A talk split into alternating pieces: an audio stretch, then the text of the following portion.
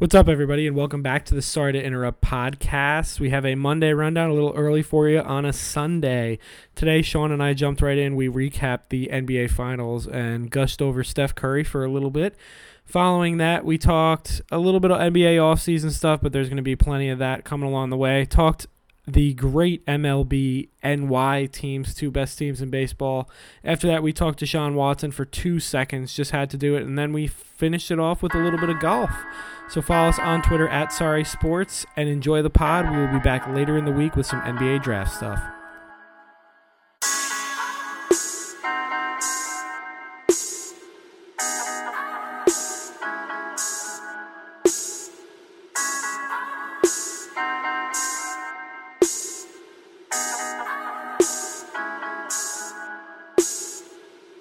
What's up, everybody, and welcome into a Sunday edition of the Sorry to Interrupt podcast. We're here on Juneteenth and Father's Day, so happy Juneteenth and Father's Day out there to everybody. Tom, how you doing today, man? Doing all right, man. Everybody listening, I finally got a new microphone for our on the road setup. Since our on the road setup is our normal setup now, I'm pretty excited about it. I hope I sound all better. Right. Sound great. Thank you. Yeah, I mean, I remember we bought that like $30 mic about, 4 years ago? Because we were like, oh, when we go on the road. And then, you know, you moved, COVID hit, then you moved. And now we just exclusively do this on the road. So I figured we needed to step up a little bit. So I picked one up yesterday. I appreciate that, man. It sounds great. Can't wait to listen back and hear it and get the feedback from the audience. Yeah, it's pretty crazy how we have not done an in-person pod since, like, early March of 2020. Like, we were doing it remotely when we were a couple towns over from each other.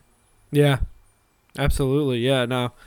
I mean, we had just started doing that a couple times because we were getting busy and it made life easier. But then, you know, I'm glad we did because then it kind of made COVID as well as just, you know, you moving down there made us ready for it. Absolutely. No, I think we've adjusted really well. So hopefully you put that on the business expense and we'll get some relief from that. Don't worry about it. It's sweet. I like it. So it's no big deal. Plus, as you know, I told you I'm up like 1.5K over the last week. So, you know, the money's flowing in. Yeah, not to brag. You brought it up. So I figured I'd just let you know. Things are good here in Greenwich, except for the golf game. But I'm going to leave. Yeah, you played yesterday? Yeah. I think I might have broken my hand because I punched the steering wheel and broke it on the golf cart. I was very upset. But what can you do? I've turned the page. We're moving on. We're going to talk about some golfers that are much better than me later on. But first, let's talk about a basketball player that might be better than me, and that's Steph Curry. Maybe a little bit better. Unbelievable. He has solidified himself in the top 10 for me. He has. That's open shut case. I'm glad you're on the same page there. I think he's the second greatest point guard of all time at this point. I mean, that's the position he plays, so that's what I'm going to say. I know he's not a traditional point guard, but nor was Magic Johnson at 6'9", right? No, I mean, shit, Magic Johnson played center in his first ever finals. And that is my number one point guard right there. And I guess we're burying the lead for those who live under a rock or something. The Warriors are your 2022 NBA champions. I don't even know what to say. This may be the best run organization in sports right now, Sean. Yeah, I mean, if they're not at the top, they are right there. I just look back at how many sliding doors there are, you know, having a couple days to look back and try to digest this and realize what we're watching. You know, it does have a little Spurs-ish feel, you know, what that Spurs team did really from 99 to 2014. Yeah, and the teammate aspect with Tim Duncan and Steph being probably the two greatest basketball teammates ever.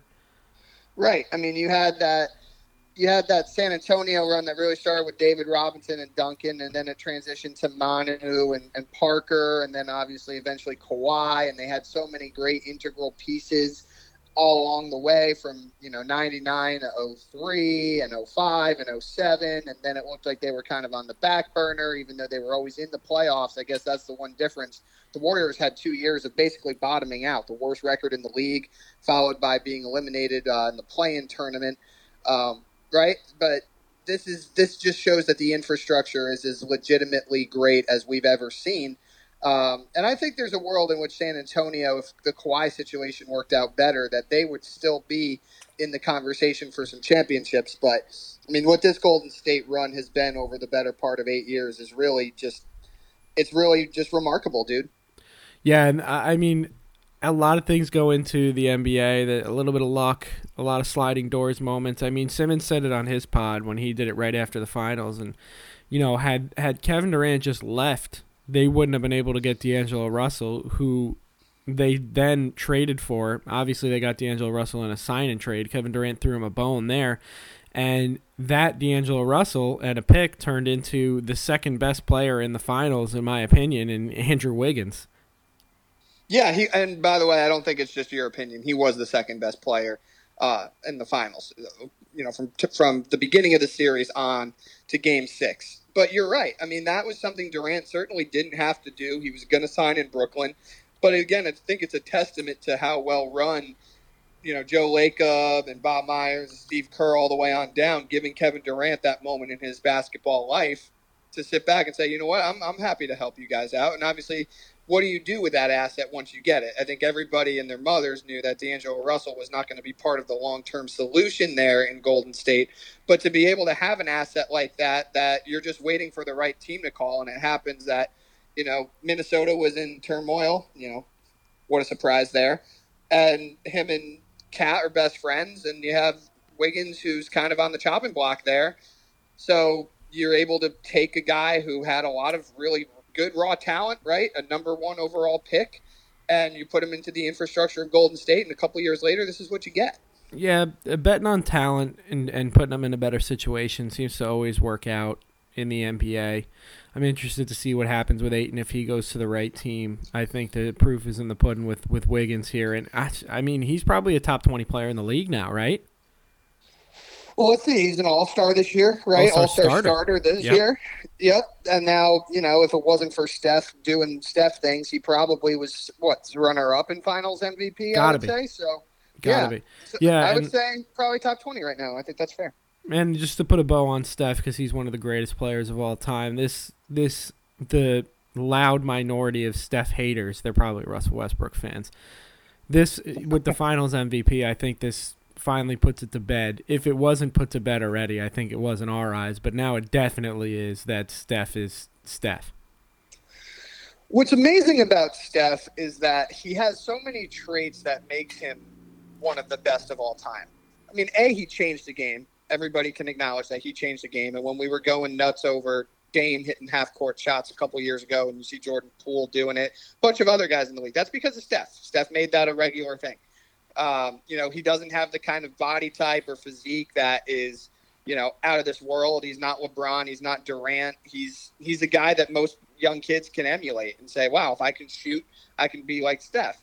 And on top of that, too, he's one of the greatest teammates we've ever seen. He has a lot of Dwyane Wade in him, allowing Durant to come there and let Durant kind of run the show for a few years because he was comfortable enough in his standing where that was his franchise, right? You give credit to Clay and Draymond, of course, as well. But that had to be okay with Steph for that to happen. Yeah, I think I'd like to say that Dwyane Wade has a lot of Steph in him because Steph, I think, is so much better than Dwyane Wade. And Dwyane Wade also got hurt, and that's the reason why they deferred to LeBron. I mean, listen, I'll give it to him, but Steph's even better, and what he did was, I think, even more incredible with Durant. But yeah, I mean, and the other thing is, if you look back at these finals runs, Steph played a different part in every single one. I mean, at the the first finals when it was early Warriors, he was a distributor, scorer. You know, there was more of a big three. Clay was obviously at the time a better player because he's still recovering from an injury now. And then you look at the other two finals, he defers to KD and whatnot and scores when he needs to. And then this year they needed him to be the primary scorer and the primary facilitator, and he was able to do that. I just think that adds to his greatness. Can I ask you a question while we're just loving on Steph here that maybe we can, if somebody were to challenge us with it, we can at least bring up the topic is, he was part of the team that choked away that 3-1 lead in 2016, and they had the best record of all time regular season. but weren't able to seal the deal against Cleveland. We give LeBron a lot of credit for that, but, you know, people who do hate on Steph a little bit could say, okay, all these great things, they're true, but he was really bad in that Game 7, Tom, in against Cleveland at home in 2016. Yeah. I mean, he was, and, you know, I guess you could say that, and if he lost the finals, that game, what was it, 5? No, it was Game 4 where he had the stinker. I guess you would have been able to point to that, but, I mean, that's... This series? Yes, this series. No, it was Game 5. Yeah. It was Game 5. Yep. No, it was Game 5. They still won the game, so, and we're never even going to talk about that again after this podcast because it's just a moment in history that's going to go away because they won the finals and he won the MVP, but... I guess you can say that that's the only stain on a top 10 resume. That's sure, if somebody wants to argue that, I'll give it to them, but I'm going to continue the argument with a million facts that point to the other direction, right? Oh, no, sure. I was just saying it's something that we don't talk about, and every other great player, top 10 player, has had a blemish on their resume. Of course, I mean, Steph gets talked. I don't think that series gets talked about enough, and it's just being fair. Obviously, you and I are on the same page with the love for Steph. I mean, yeah, you go back to all the greats. I mean, Jordan. It took him a long time till he decided to facilitate to win those 6 finals. Magic Johnson, you had the tragic Johnson. LeBron, I can point to the 2011 finals. All these greats had something. Even the greatest player of all time. Yeah, for sure, and that's why I just wanted to bring it up because the only player that I truly feel does not have a blemish on their resume off the top of my head is Bill Russell. Yeah, well, yeah, I mean he beat Will 11 times. Just a consummate winner. They're probably the greatest winner in the history of sports. Yeah, he's right up there along with some of those like Yogi Berra baseball players. Yeah, those Yankee players from like the 40s and 50s. But yeah, man, absolutely. Just wanted to throw that in there because I think it is fair. But again, how does he rebound from that, right? Like, okay, yeah, really obviously helps getting Durant. But if he didn't recruit Durant, Durant never goes to Golden State. And maybe Steph doesn't end up having that success. And whether he was the driving force or he was a passenger, however talking heads want to phrase his role on some of these teams, it's been undeniably his team. And in an era where so many players, and, you know, I don't knock any of them for going to a lot of different places and a lot of different organizations to find what they want in their basketball careers, Golden State and Steph Curry are as simpatico as Bill Russell in Boston and Michael Jordan in Chicago and Magic Johnson in LA, Larry Bird in Boston. Like it's hit that point. And it really is so cool when we don't see that happening all that much anymore. Even Dwyane Wade left Miami. Yep. He's just as simpatico as LeBron leaving the absolute cupboard bare on every team he's ever gone to. Sorry, had to take a shot at the second greatest player of all time. There you go.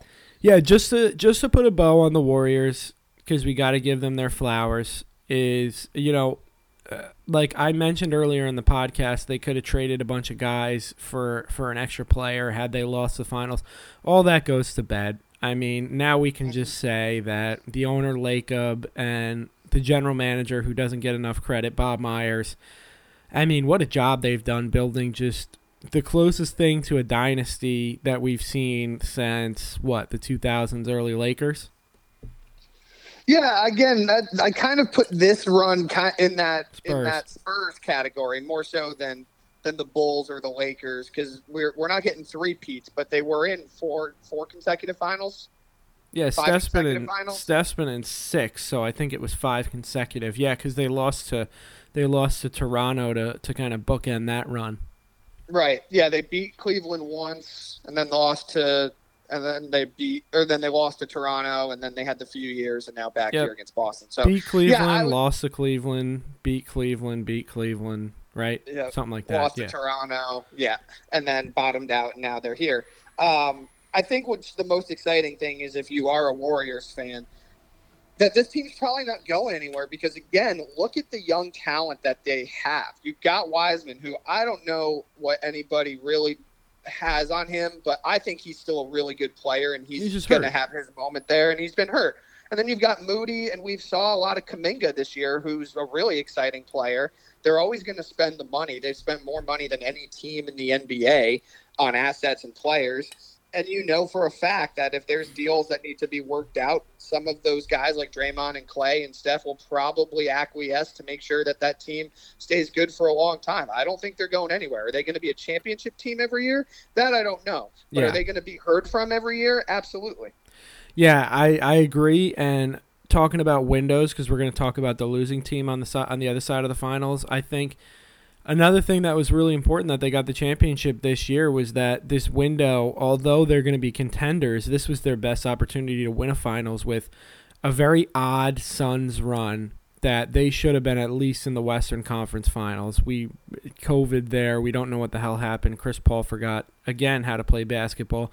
You got Denver, who loses Porter Jr., and Murray has been out seemingly the entire year. They're going to be a lot better. And then you look at a team like Memphis, they're just going to get a little bit better every year because of how young they are. So it was important that they won the title this year because it's. I think the West is going to be a little more stout over the next couple years. I totally agree with you. And by the way, I didn't even mention, obviously, Wiggins and Poole when I was going through the young guys that Golden State obviously has. I was talking about more non-contributors to this run. But, yeah, and Tom, let's not forget the Clippers are kind of a dark horse. True. Too. You know, if they get back a healthy Kawhi, you've got Paul George. Is there another move they have? They were kind of sneaky good this year with no real expectations. What's Utah going to do? The Lakers, can they possibly be as bad this year as they were last year? I know, but I think it's still fair. Yeah. I think it's still fair to say, I mean, is there a world in which they're as bad as last year? I don't know, but you're right. To your credit, the West is going to be a lot better. And I guess, do you want to flip over to Boston? Yeah. I mean, this was probably, we're going to look back if they don't end up capturing a championship or get back to a championship and say, wow, they really missed out. Yeah, and they missed out because their best player just, I hate to say it, just completely folded in the finals. And I think Tatum's to be heard from. I think he's going to be, you know, a top 10 player in the NBA for a long time. I think this is just a speed bump, and I do think at some point the Celtics go ahead and get that title. They just have too much talent on that team. Robert Williams was insane this finals, even with a dinged-up knee. Jaylen Brown, even in game, whatever that was, game 6, had 34. He's a great player. But, I mean, all roads lead to Tatum on this one. He looked defeated in these last couple games. Maybe he was hurt. I don't know, because he forgot how to shoot. He's avoiding contact when he goes to the basket. Instead of just going into somebody's body for a layup, he's taking wild shots. And in Game 6 especially, he goes from, you know, just airballing and missing to just completely shutting down and deferring. Yeah, the aggressiveness was completely gone by the end of the series. He had a really good game 1, a nice performance in game 3, and that was basically it. Gotta be honest, I think between Draymond and Looney giving him good defense when he had to, and then especially Wiggins, who I can't give enough credit to, I just think that they broke him, which is which is really interesting because he went up against Giannis and Kevin Durant in the first couple rounds and just literally played better than them, outplayed them. Jimmy Butler. And Jimmy, too, as well, in the third round. And then you go up against this Warriors team for 6 games, and they just broke him down more and more every single game. It was really interesting to see how, I mean, all the credit got to go to the coaching staff there as well, just figuring out a way to, like, I mean, there's a difference between slowing a player down and he's still going to get his buckets like he did to Kevin Durant. Kevin Durant still had a halfway decent series, but they shut him down. They didn't just slow him down. They completely eliminated him from the game. Well, yeah, and I think part of that, too, is not just the physical standpoint. They made him doubt himself for the first time in this postseason run. I mean, Tom, he had 100 turnovers in this postseason, which by far set an NBA record. And I know there's more rounds now than there used to be, and there's more opportunity for failure and turnovers and all that. Are they all on him? I don't know. I didn't watch all 100. But that number is very glaring. Especially when you don't perform well when your team needs you the most at home in a game 6 when he's been the alpha. I think that this is going to be the blemish on his career. We look back and we say, okay, you know, especially if he wins 1 or 2, this was what he needed, like the tragic Johnson, like the Jordan failures, like the LeBron. But I will push back on you a little bit when you said they certainly have the talent to get back here. I think when you constantly look at those two players, they do. But the supporting cast does need to get a lot better. Is Al Horford at age 37 next year going to duplicate what he did this year? Remember, he didn't play in 2020, 2021. So I don't know what he's going to be. Marcus Smart, what's his future? They need a real point guard, I think. And Robert Williams is a defensively gifted as he is. He's not much of an offensive threat. So I do think there's some holes on this team. They went the distance, to give them all the credit that they deserve for knocking off those teams like Brooklyn, Milwaukee, and Miami. But let's say Brooklyn was in complete chaos and turmoil. The Bucks didn't have Middleton, and Miami was just absolutely banged up by the end of that run. Not taking anything away from Boston, but you need a lot of things to break right. They did break right for Boston. Are we expected with their roster and with the landscape of the East that they're just a sure thing to get back? I agree with you. I agree with you completely. I think I do think that they have a trade exception. I think that they need to get another scorer, playmaker in there. Derek White, nice player. They gave up a lot for him, but he shuddered towards the end there. He was one of the big reasons why they were there in the first place, so give him credit where credit's due, but they need a better player. And Derek White's nice off the bench, but they need another starter that's able to put the ball in the basket and set some other guys up, because Jaylen Brown is not much of a facilitator. He's kind of an ISO scorer, and Tatum's. I mean, Smart makes some bad decisions when it comes down to crunch time. So Tatum's really your only playmaker. You need somebody else to take the pressure off him. And you're right. I mean, if Middleton doesn't get hurt, I think we're talking about Bucks versus Warriors. I don't know the outcome of that series. The way Steph was playing, I still think the Warriors get the dub. But, I mean, the other person we got to congratulate is you, Sean. Hell of a call. I think this puts Kirk Cousins to bed. I don't even know if I should be – I don't think I should be allowed to mention Kirk Cousins anymore. I probably will forget this statement that I just made and still mention him when I need to shit on you a little bit and knock you down a few pegs. But great call by you, buddy. Thank you. Yeah, occasionally you get one right when you're on year 5 of this podcast or year 4, whatever the hell it is. But it's definitely, you know, one of those things where you just look at the beginning of the year and you have some – you have some good conviction, and I will at least humble myself a little bit. You know, I did have that stretch there where I was favoring Memphis, and I thought Memphis was going to be the team to upset Golden State, but I had to ride with the pick I made in the beginning of the year. I was shocked that they continued to go, but it really just it was a Steph thing, man. It was a Steph thing above anything else, and a Steve Kerr coaching thing. That's just where I know when teams are battle tested, there it is, you know, like they're the team that you want to ride with throughout the ebbs and flows of a season. No doubt about it. Anything else on the NBA? I mean, the draft is, I don't even know, like a week away, Thursday. Something like that. Yeah, less than a week away. It's going to be interesting to see what goes on there. I expect the Knicks to screw it up.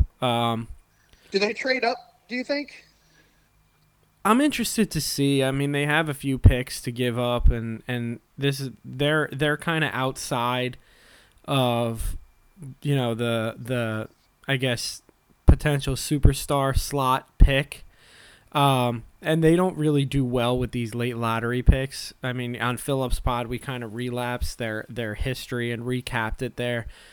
I mean, if it was me, I would just let Mitchell Robinson walk and take one of the centers, but I'm not running the Knicks. Maybe I should, but yeah, I don't know. I know there has been talk about them trying to get up as high as 4 to the Sacramento Kings for Jaden. They want Ivy. Jaden Ivy.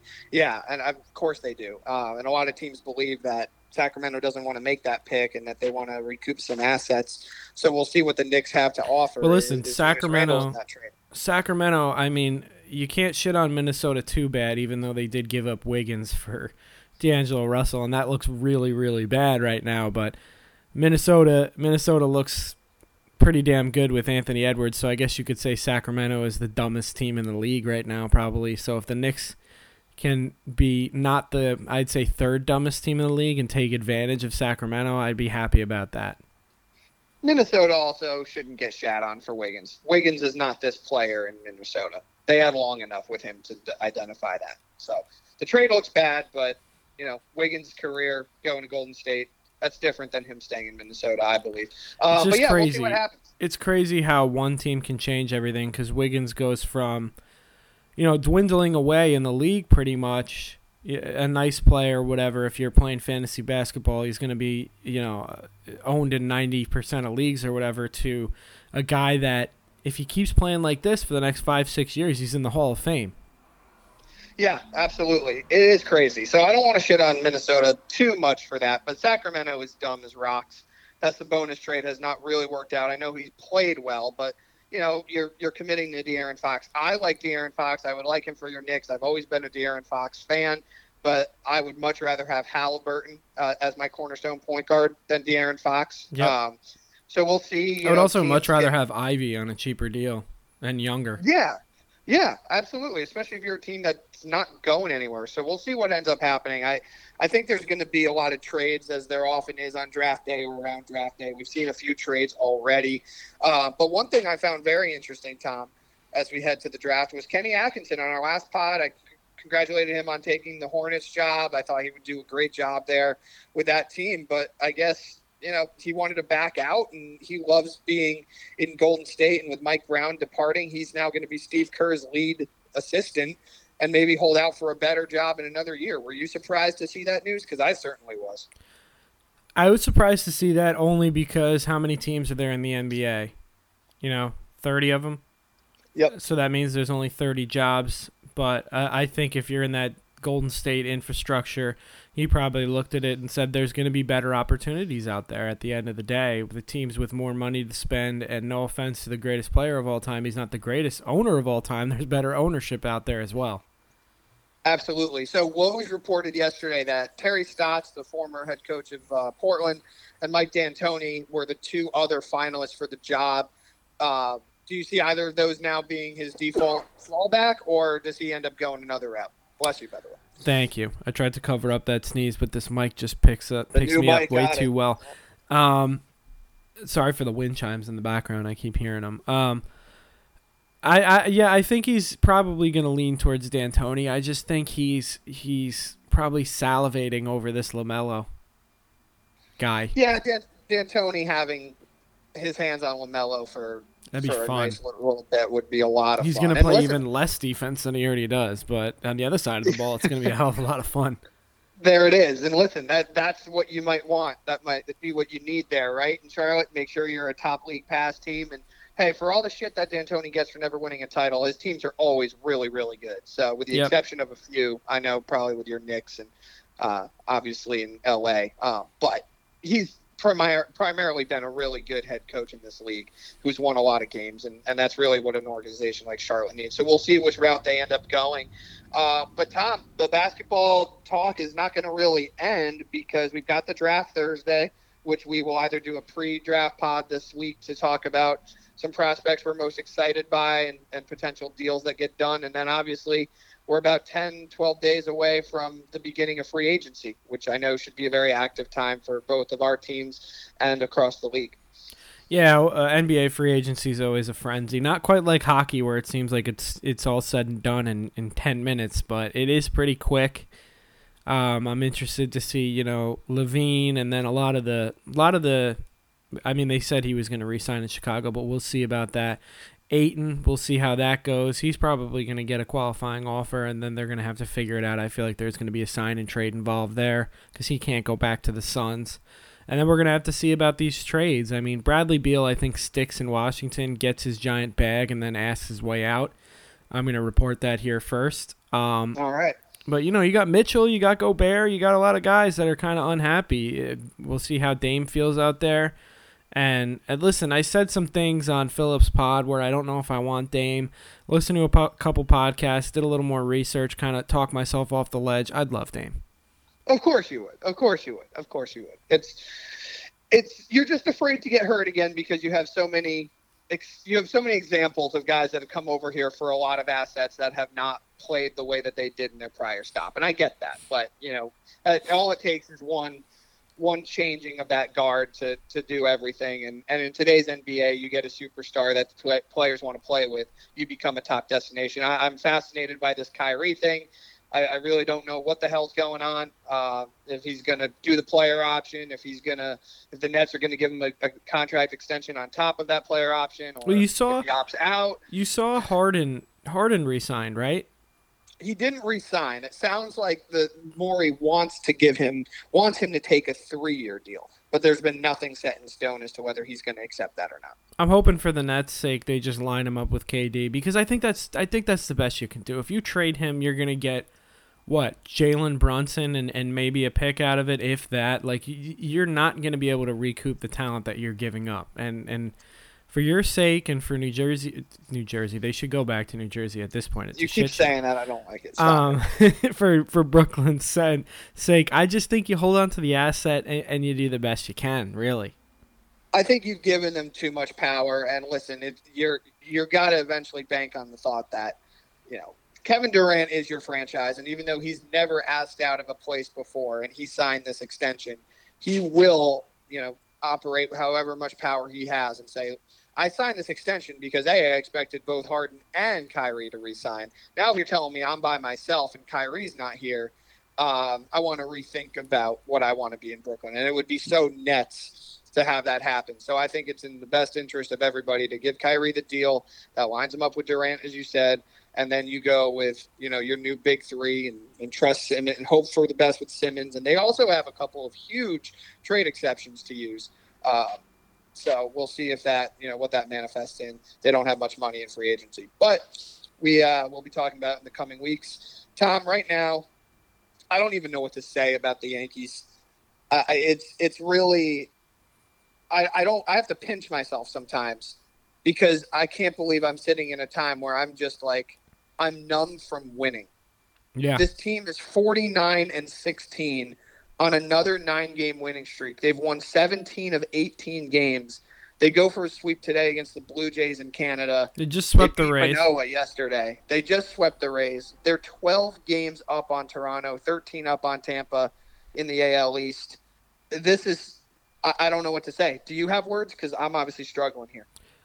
I don't. That's like a best team in the NBA through basically the All-Star breaks record. Like, that's insane that a baseball team is pulling that off. I mean, I legitimately don't have words. Every gripe that we've had with this team, they seem to rebuttal us. And I mean, you said it on our last pod. Like, this is going to be all the critics are saying this is going to be the real test. The Yankees have done a good job winning who was in front of them, but you know, it was a lot of Baltimore, it was a lot of bad NL teams, it was a lot of bad teams tucked in there that we're really going to find out about the Yankees. Well, right now, what between Toronto and Tampa Bay thus far, they're 5-0. Right, and you know, it starts to make you think about these teams that they're saying are the real test. You know, I don't know if Tampa's very good. Now, they're very injured right now. Wander Franco's out. Their bullpen is an absolute shambles. They've had some injuries to their rotation. Baz is finally back. But, you know, you look at that series. They beat McClanahan on 2 home runs, one by the MVP and Judge, and Higgy goes deep for a 3-run shot.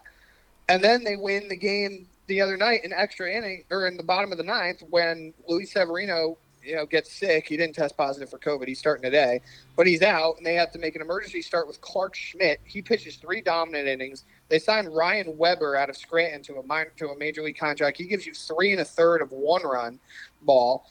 Michael King slams the door, and then your boy Rizzo. I mean, what can you say about him? He's just been. I can say that I'm a genius. You can say that you're a genius. Okay, so we'll compliment each other. You complimented me on my Warriors pick. Your prognostication on the addition of Rizzo last year, and it's been incredible to watch him play first base every day for the Yankees. Well, thank you for that. Yeah, he's the most comfortable I've felt at first base since the early years of Tex. Yep. And I think that's a very big compliment because he saves a million outs and I guess runs with his defense, and then he always comes up with the big hit. I think he's an all-star this year. Oh, he is. And then he hits that grand slam to cap off an 8-run fifth inning against Toronto on Friday night after Stanton and LeMahieu went deep. Like, this team can beat you in so many ways. I mean, listen, Gallo – we don't have to talk about Gallo and Hicks anymore because we know they suck. But Hicks yesterday, Hicks has the big three-run double that clears the bases against Manoa. I know that's rare, but we got to give him his props when he does come through. Agreed. But, I mean, it just seems like everything that Cashman and this team touches turns to gold. I mean, you talked about them bringing up, what's his name, Webb? Weber from the minor leagues, and he goes three and a quarter or whatever of one-run ball. Every move they make turns to gold right now, and I honestly have nothing. We'll talk about the bad on the Yankees when they start to do bad. How about that? We're at that point right now. I'm not going to jump for joy. I'm not going to put the ring on my finger because we're still tempering expectations. But right now, I can't say a single bad thing about the Yankees because that would just be me being a miserable asshole, probably closer to a Mets fan. Well, here's what's incredible about, you mentioned the scenario in which they play badly. Let's say that this afternoon they lose to Toronto. That means they took 2 of 3. Let's say then they split, let's say they split these next 8 games, the game today, and then the 3 with Tampa and the 4 with Houston. Let's say they go 4-4. Okay, that would mean they're 53-20. Like, it's not much you can say there. Huh? That's probably them playing badly. That's probably their version of playing badly because, as I said on our last pod, and you just pointed out again how many bad teams there are. After this stretch of games with Tampa and Houston, they're back to playing some bad baseball teams. There's so many of them out there. They got Oakland coming in after the Houston series. That's probably a sweep. Like, they're never going to be in a position where they're losing 6 of 10, 7 of 9. And primarily, Tom, because unlike years past, they can beat you in so many ways. They can beat you with the long ball. They can manufacture runs now. They put the bat on the ball. Their pitching, both starting and relieving, has just been dominant, even without Loizaga, Chapman, and Chad Green now done for the year. They beat you with defense. They beat you by working counts. This team is just all over the place. And like you said, their defense is so much better. So it's... I don't see a way in which this team goes on a drastic slide because they're just too good. No doubt about it. I mean, there's a few teams in the MLB that are in their class, and that's it. I'd say maybe the team we're about to talk about in the crosstown rival Mets, and then, I don't know. Probably Houston. Houston and the Dodgers. Dodgers are 40-24. And I think you got to throw the Padres in there too. They're 41-26, but aside from that, I mean... Yeah, Houston's 40-25. I mean, that's really good. Yeah, no doubt about it. But aside, that's it, really. I mean, I'm just taking a gander at the standings now. Everything else, every other division is pretty wide open. I mean, Minnesota's starting to pull away, but they could go on a slide with a couple injuries. White Sox are fucking... They got to... If LaRusse is not fired yet, come on, man. No, they're horrible. Yeah. They're horrible. And they have so much talent. It's just unbelievable. I mean, and then the Cardinals and the Brewers are fighting it out. So really it's the Dodgers, Padres, and Houston and the Mets that I would even put in their class. Yeah, I would probably say the Mets are the second team. So why don't we transition over there to the crosstown rival Mets? I know the Braves were kind of hot and heavy down their necks there for a bit. They went on a 14-game winning streak. They've now split with Chicago. But during that time, Tom, this is what's different about this Mets team. I think they went 6-6 during that stretch. In years past, they were probably 2-10, right? So to go 6-6. I mean, we said it all year about the Mets and the Yankees. They're winning games that last year they would have blown. I mean, the 4-5 game on Thursday, they really stuck that one out. And then all the close games that they would have lost because of their bullpen, they're figuring out a way to win. And again, this team. The Yankees are pretty healthy right now, except for Chapman and a few others. But this team is dinged up. They're missing the two best pitchers in baseball, who are obviously their two best pitchers, and they're still figuring out a way to do it. We say this every week. Yeah, it's been remarkable. Well, that's why I think it's so imperative we continue to talk them up, because baseball is such a crazy sport in the sense that 1 week ago you feel like you're on top of the world, and then as the Braves continue to never lose. It's not even like the Mets play poorly, but they gain a lot of ground. They're now 6.5 back because they've lost a few to the Cubs, and the Mets have taken a few from the Marlins. But that's a division lead that should feel very comfortable. It's not just because of the Mets' history, but more so because the Braves are the defending champs. But this Mets team is too good, too. I'll say the same thing about them as I do about the Yankees. They've been tested. They've done their West Coast trips already. They've had their really bad injuries. I don't know what more this team can endure. And when you look at the guys they're going to get back here coming up in the next couple weeks to month, they're just going to take from what they've already been doing and expound upon it. And you know that Cohen's making additions in that bullpen come the deadline. No doubt about it. And, the MLB, the bottom of the barrel of the MLB is so bad that I just think you said it. You've probably said it for the past month. I mean, the Yankees and the Mets are playing so well right now that even if they do have somewhat of a collapse, worst case scenario, they're going to be a wild card team. Like, they are making the playoffs.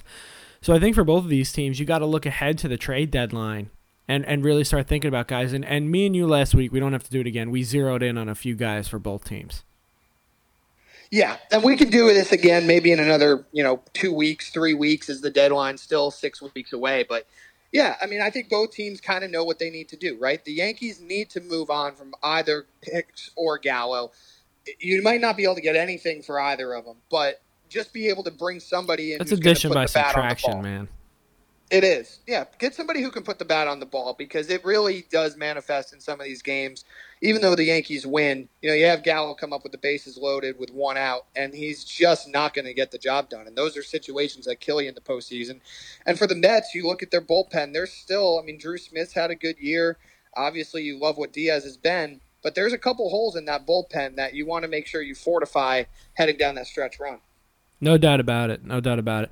All right. You ready to talk golf, or do we have to bring up, and you didn't put this in the notes, so I'm kind of blindsiding you here. Sorry. Do we have to talk about Deshaun Watson a little? I didn't want to put it in. It just makes me uncomfortable, but you know what? Let's do it. Let's fucking do it. Where do you want to start? I'll let you take the wheel here. I mean, I don't know how many women it is. It's a lot. Let's just say that, but two more women in a New York Times article reported pretty much the same things, and there's also a report that the Texans helped Deshaun Watson out in this situation with non-disclosure agreements, and then you turn around and you look at the Cleveland Browns, and the New York Times is doing 100 million times more research than the Browns did on this trade, and Listen, I don't think you and I are qualified to talk about the legal standing of Deshaun Watson. I guess we'll go with innocent until proven guilty, but if he is guilty, it's many, many heinous crimes, and he should be in jail, not to mention never be allowed to play in the NFL again. I don't think we have to say anything else about that part, Sean. No, God, no. I was going to say, let's talk about the repercussions football-wise. Yeah, let's look at the football perspective. It's irresponsible if we do anything else. Now that I said how we feel about the actual accusations, I think it was pretty stern there. I think we're good on that. I mean, this officially becomes, and Simmons said on his pod, a bunch of other podcasts have said it, the worst trade in the history of the NFL by one of the biggest joke franchises in the history of the NFL. I mean, how do you not do any research? And I don't care what his contract looks like if he does get, into trouble or whatever. I mean, you still gave up so many assets for this guy, not to mention you're alienating your fan base, not even caring about how they feel or whatnot. And it's just, how do you go after a guy with this looming? And none of it has been solved, not to mention you guys didn't do any of your own, research on this. Or any digging. Okay, so I want to just rehash what we talked about when this trade was made a couple months ago. It made us feel really disgusting. It made us feel really dirty talking about it from a football sense when you have this many accusations on such a hot-button topic and serious issue being discussed. I'm not going to just throw the Browns into this. I'm going to throw the Falcons and the Saints because they wanted him just as badly as Cleveland did. Cleveland just eventually stepped up to the plate with the fully guaranteed money when the other teams wouldn't go that far. So I just want to make sure that's talked about too. Let's not completely you know, let those two teams slide under the radar. And yeah, what Houston's being, you know, what they're being criticized for and charged with, as far as being able to facilitate a trade and being able to figure out all the legal stuff behind the scenes, it's obviously just as despicable as the Browns acquiring him. It's the worst trade ever. If obviously everything happens, Roger Goodell has, I think, the weight of the world on his shoulders, which is why he's not just out there making a decision right now. And for everybody that wants him to, let's remember this is a guy that has not had a very great track record making decisions in a very hasty way. So I think the best thing that he's doing, and I'm sure you'd agree here, Tom, is him taking his sweet old goddamn time and making sure everything comes to the forefront and he has every piece of evidence he needs to make a decision. Yeah, this isn't a Ray Rice situation where there's a video and it's point blank period, which he obviously screwed that one up, and Ray Rice should have been kicked out of the league for that. I agree. The facts need to be laid out, because if somehow he is innocent, it would be catastrophic to Deshaun Watson.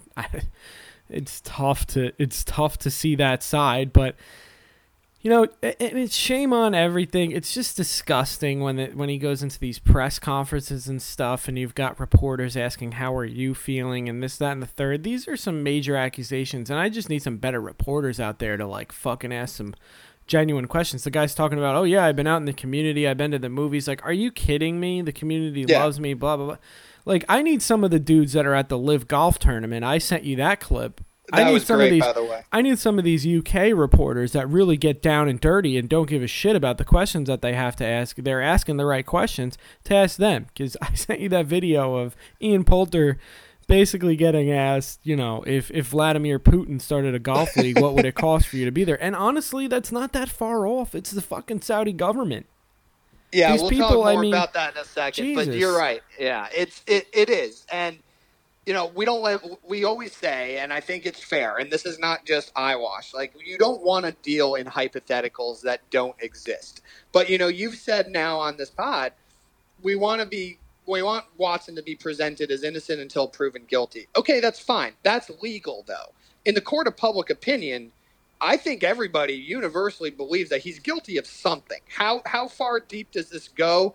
How perverse is it? How terrible is it? I don't know. What is the degree? What's the number? In the court of public opinion, he is guilty of something really heinous. And yeah, at least, I mean, if nothing else, just being a really disgusting dude. I think the court of public opinion, when there's smoke, there's fire, and we're choking on the smoke right now. So. We're choking on the smoke. Yeah, nice analogy there. That was well done. Totally agree. It's not something I really want to talk about in the sense, because nothing's happened yet. But I do think from the pure football standpoint, you have to look at a team like Cleveland. You have to look at a team like Atlanta and New Orleans, who really did throw their every asset they could into this. And obviously what Houston is accused of doing to help make this happen and having him on their books. I knew they had something to do with it. At the beginning, I was like, maybe Houston leaked this story and it's made up, which was, you know, just one of my initial thoughts. I think it was a natural thought. And then I knew they were involved somehow. They just can't not be when there's, I believe...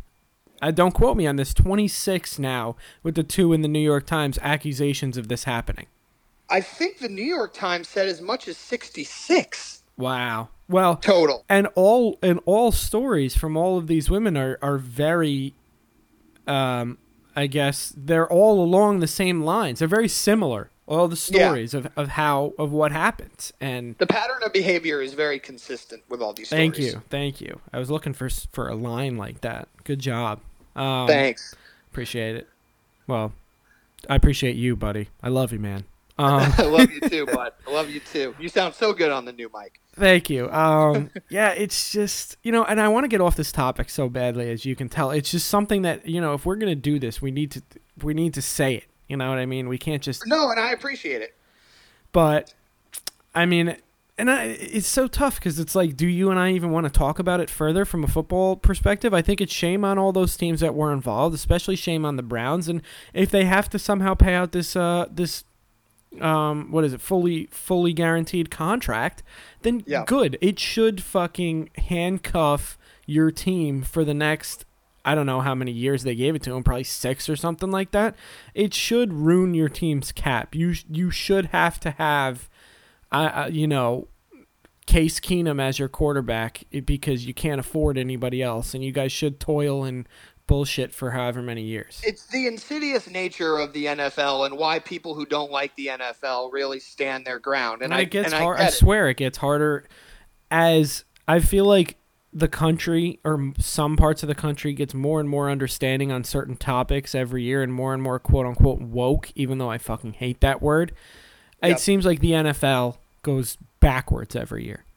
Well, I think the NFL, and again, this is capitalism at its apex, right? Like you and I think, do a really good job of making sure that we touch on every aspect of a certain topic, whether it's comfortable or not. And we obviously will not just jump into something. I didn't bring it up. I didn't put it on the show notes. You felt convicted enough to bring it up. And here we are, 10 minutes into the conversation because you felt comfortable enough to discuss it, which I give you a lot of credit for. I'm just kind of taking, that passenger seat with you. But at the end of the day, this is a sports podcast. This is a sports decision. Deshaun Watson plays quarterback and is supposed to play quarterback for the Cleveland Browns now for a long time under the most guaranteed money in the history of the NFL given to a player. That decision, after we've talked about everything else, is simple as this. They didn't have to make that trade. They had Baker Mayfield. Now, I'm not the biggest Baker Mayfield fan. I understand he's polarizing. You can make a lot of cases why he didn't play great on injury. A year ago at this time, we're talking about how he took a team that was damn near almost good enough to beat Kansas City in the divisional round at Arrowhead. Okay, fine. You could have given this guy an extension. You could have re-signed him. You could have let him play out his year on a franchise tag. And for all of Baker's, question marks, character, quote unquote, it's nothing like this. He's a married man. He's great in the community. All indications he's a very good teammate. Okay, he's a little, stubborn at times. He's a little petulant at times. He's a little bit immature at times. He doesn't take criticism well. Whatever. He's not a bad guy.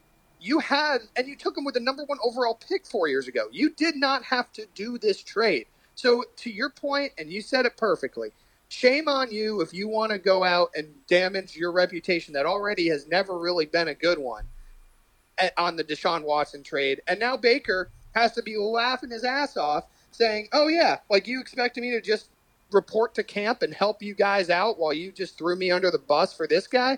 Fuck you. I'm not playing. Trade me or I'm not reporting. Couldn't have said it better myself. Terrible all around. Just very, very great job by the New York Times digging that up. Really good reporting. Aside from that, terrible. I think we can move on. We'll see what Goodell. We're about just under 3 months from the start of the season. By week one, probably even by the preseason, we're going to have a ruling here. Yep. All right, you ready to talk some U.S. Open? I know you are. I am going to be watching a lot today. I have not watched any of this tournament yet, but I have been following the leaderboard. So here we go. I am going to be watching on my phone because I will actually, I think 95% chance I'm going to the Mets game today. Hey, that's pretty cool. Yeah, my other co-host / ginger friend is bringing me. You've met him before, Ryan. So I have. Yeah, he's good people. Yeah, he's a good guy. He's part of the club. He's part of the ginger club. I can respect him. He's part of the No Soul club. That's right. Yeah, I mean, listen, Zalatoris right now tied for the lead. Tees off at 245. I had a big bet in on him. I cashed it out just because the odds were just of him winning are just too crazy. But then I put in a bunch of bets for the top 5 to protect myself, and I'm gonna win money no matter what. Again, God, I'm a fucking sharp. It's unbelievable. You are kicking some serious ass right now.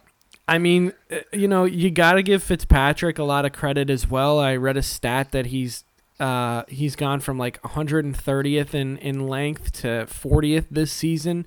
I think we're going to have to give him a piss test, but he's hitting the shit out of the ball. I don't like Fitzpatrick. I think he's ugly. He chips cross-handed, but he is number 1 in strokes gained around the green. So I guess the cross-handed chipping is working. He's playing really well. And then Zalatoris is just – he's playing major tournament golf here when they make the golf courses a lot a lot harder. You just have to be patient. You can't fire at pins because they're in, a lot of people like to use this word in golf, diabolical positions. He's hitting the ball at the middle of the green. He's taking his pars where he needs to. He's taking his birdie ops, very few of them, where he needs to. And honestly, he's just playing boring golf, but I'm absolutely loving it. You know he was my pick to win. He's been my pick to win since the PGA back at Southern Hills about 2.5-3 weeks ago. So yep. I'm loving it. Honestly, my guy, another guy that you got to watch out for, he finished, I believe, at 1 under yesterday, is Jon Rahm. I just think he's playing the best golf. He just got a little too aggressive, and the course kind of shoved it back in his face. He was like -3, -4 yesterday, and then he ended the day at -1 because he had a costly bogey and a costly double. Another guy that was really getting after it was Scottie Scheffler, but he ended at -1 too. And this course is just really standing up. He's at -2 right now. Yep, he is. I think he was one of your picks. Good job by you to have him in the top. I don't even remember the rest of my foursome, to be honest with you. I'm just excited about Zalatoris. I'd have to look back at it. I think I had Dustin Johnson. How's that relationship been with his caddy this weekend? For who? Zalatoris. I think it looks fine, no?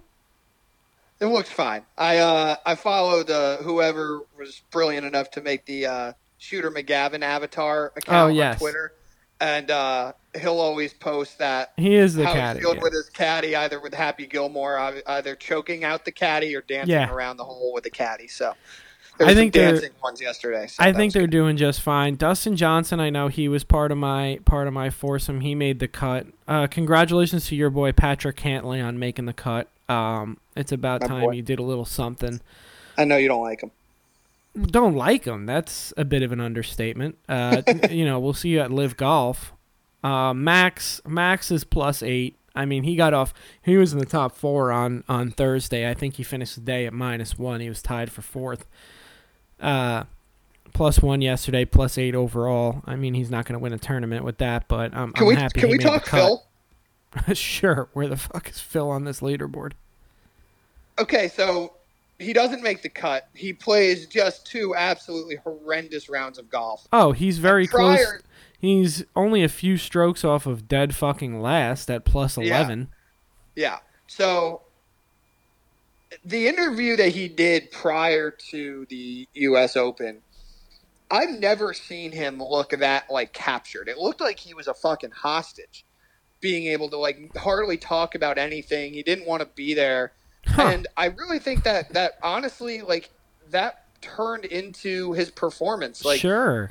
Certain guys were there were some hecklers of hey, the Celtics are -3.5 tonight. How do you like them? And shit like that.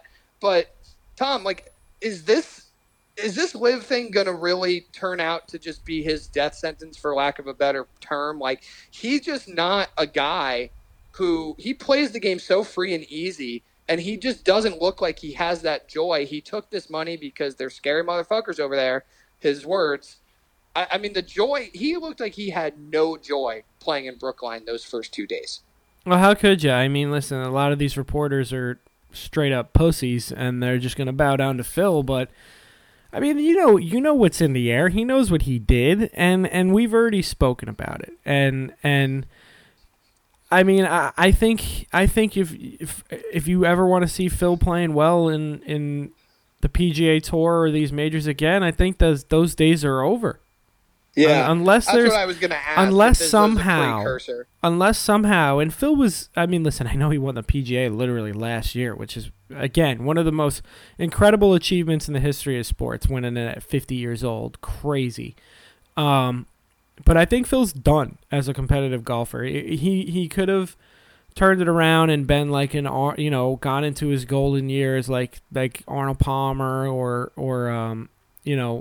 Ben Hogan earlier on, or Jack, where he's always around and very well respected. But I mean, enjoy live, I guess. What else can you say? I think his days of competitive golf with real competition are over, and he didn't even play well in the Saudi Invitational, as you like to call it. I mean, he was plus 10 there too, and that was a joke, hit and giggle course. I mean, but hey, he got his bag. I hope he enjoys it. But you and I have talked live to to death. Yeah, of course he needs it. He's fucking probably close to broke. He's a degenerate gambler, yeah. Yeah, and maybe, honestly, I might start a Substack because, you know, I'm kind of a sharp now. So if he wants, right. I mean, you know what? I'm not going to throw him a discount. He's going to pay full price if he wants it. I might not even let him play. He's going to have one of his cronies sign up, and he can take the picks from there. But, you know, and we talked the live golf thing to death. What else is there to say? The only thing I wanted was the truth, because I use the analogy that if there was a bad company that offered me 4 times the amount of what I'm making right now, and I knew they were bad, I'd still have to think about it, at least. You know what I mean? In a real-life situation. But at least I could say, honestly, if it was this situation, it's for the money. And and I have to give Bryson a little bit of credit. I read and I watched his quote when he was interviewed early on during the practice rounds, and he said it's a financial decision. I get to make more money and play less golf and be with and do things that are more important to me. And hey, make more money and work less. That sounds pretty good to me. But the only thing that pissed me off was when he said, you know, whatever, I've spoken to the Saudis, and from whatever I've heard, it sounds great. Okay. Yeah, you can't say that. And those are the kind of things that are just so stupid and ill-advised to say. Yeah, and that's the only thing that pissed me off. And I feel like that's their go-to line. I think it's switched from grow the game to it was a business decision, Bryson being one of the first to say that. And then then they're all just going to go with the line, oh, well, we've spoken to them. Okay. Yeah. You know, I spoke to Ted Bundy. He said he's cleaned up his act. Right. You know, it's interesting because I have a friend who worked at Smith & Wesson, the gun company, for a little bit. She's in the accounting department, so she's in finance. And she took the job a couple of years ago. Sounds like a Texan. No, not here, not in Texas. They're in Springfield, Mass. Oh, okay. And she was, you know, looking for a job, and she had graduated from school and UConn grad, you know, shout out. And she was like, you know, I didn't necessarily feel great about the company itself, but I needed a good job. They paid me well. I was able to, you know, afford my own place. And, you know, as everything has happened over the last weeks, couple months, yeah, she put in her 2 weeks resignation. Well, yeah, but I'm just saying most recently. And she put in her 2 weeks, and she's like, you know what? I have a real moral issue taking my paycheck from a company that supports or that's not doing anything about gun safety while all these terrible things are happening. I gave her so much credit because I'm like, that's not an easy decision. She's 27 years old. You know, it's a career. She was getting paid decent money. It's not like she's making or manufacturing the weapon. She's in the accounting department. But it was a decision that she's just like, I can't tell friends and family proudly of who I work for, so I'm going to give my resignation. And she found another job. Good job for her.